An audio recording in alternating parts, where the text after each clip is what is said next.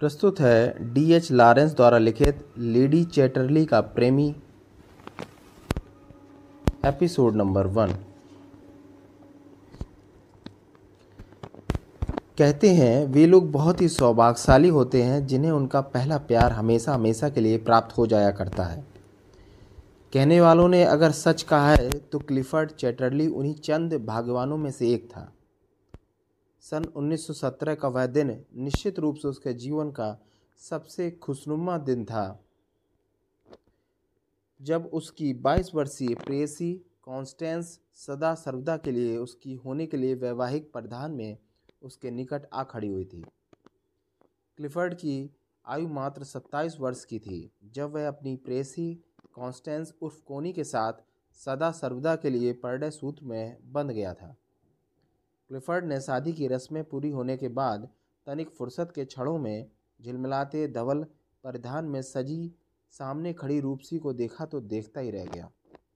उसे ऐसा महसूस हुआ जैसे सातवें आसमान की सबसे खूबसूरत परी आसमानी रास्ता भूलकर सीधी उसके निकट आ खड़ी हुई हो।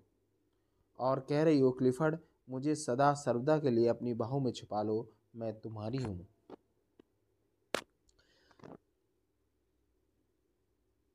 क्लिफर्ड व कॉन्स्टेंस खूब खुश थे। दोनों को ऐसा महसूस हो रहा था कि गॉड ने उन दोनों को एक दूसरे के लिए इस धरती पर उतारा है।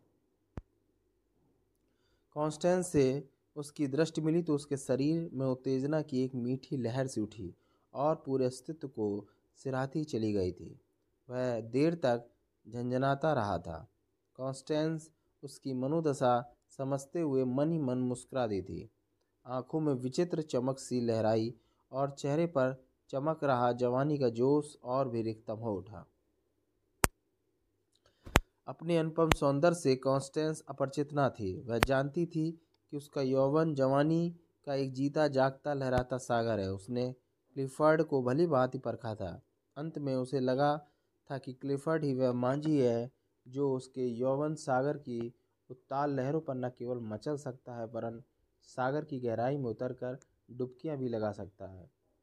उसे पूर्ण विश्वास था कि क्लिफर्ड में न केवल शारीरिक रूप से, वरन मानसिक रूप से भी उसे पूर्णतः तृप्त कर देने की क्षमता विद्यमान है। स्पष्ट था कि दोनों ने शादी करने से पूर्व एक दूसरे को अपनी अपनी कसौटियों पर कसा था।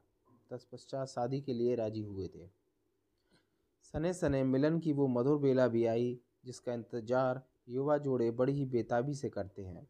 और अंततः उस मिलन की बेला अर्थात सुहाग रात को उम्र भर याद रखते हैं। क्लिफर्ड और कॉन्स्टेंस इस सुहानी रात की मदहोश कर देने वाली मस्ती में डूबते चले गए थे। क्लिफर्ड तो जैसे पागल सा हो गया था। उसके प्यार का पहला अंकुर, उसकी प्रेसी जो अब लता बन, बनकर उससे लिपटी हुई थी, इतनी खूबसूरत होगी उसने कल्पना भी न की थी। कपड़ों के भीतर छिपे उसके अंग प्रत्यंग इतने ठोस व तेजक होंगे वह सोच भी न सका था। एक पल के लिए वह ठगा सा उसके अनावृत शरीर को देखता ही चला गया था। उसे ऐसा लगा था कि अगर उसने उसके उन्नत यौवनांगों पर उंगली भी रखी तो वे मेले होने के साथ साथ अपना आकार भी खो देंगे। इस पर कॉन्स्टेंस शर्मसार होकर नज़रें चुराती हुई बोली, तुम तो मुझे यूँ घूर रहे हो जैसे तुमने जीवन में कोई लड़की ही ना देखी हो। देखी थी, परंतु प्रस्तर चट्टानों को भी पिघला देने वाला तुम्हारा यह रूप तो आज ही देख रहा हूँ। संसार में ऐसा कौन सूरवीर होगा जो तुम्हारे इस अनुपम सौंदर्य की झलक पाकर पागल ना हो जाए? प्रकृति ने यह कूद संपदा मेरे हवाले की है।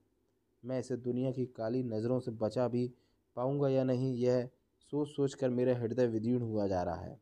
क्लिफर्ड मंत्र मुग्ध सा बोला, आज से हम ज़िंदगी का नया सफ़र शुरू कर रहे हैं, डियर। ऐसे अवसर पर निराशा भरी बातें करना शोभा नहीं देता। यह वक्त भविष्य की बातें सोचने का नहीं है।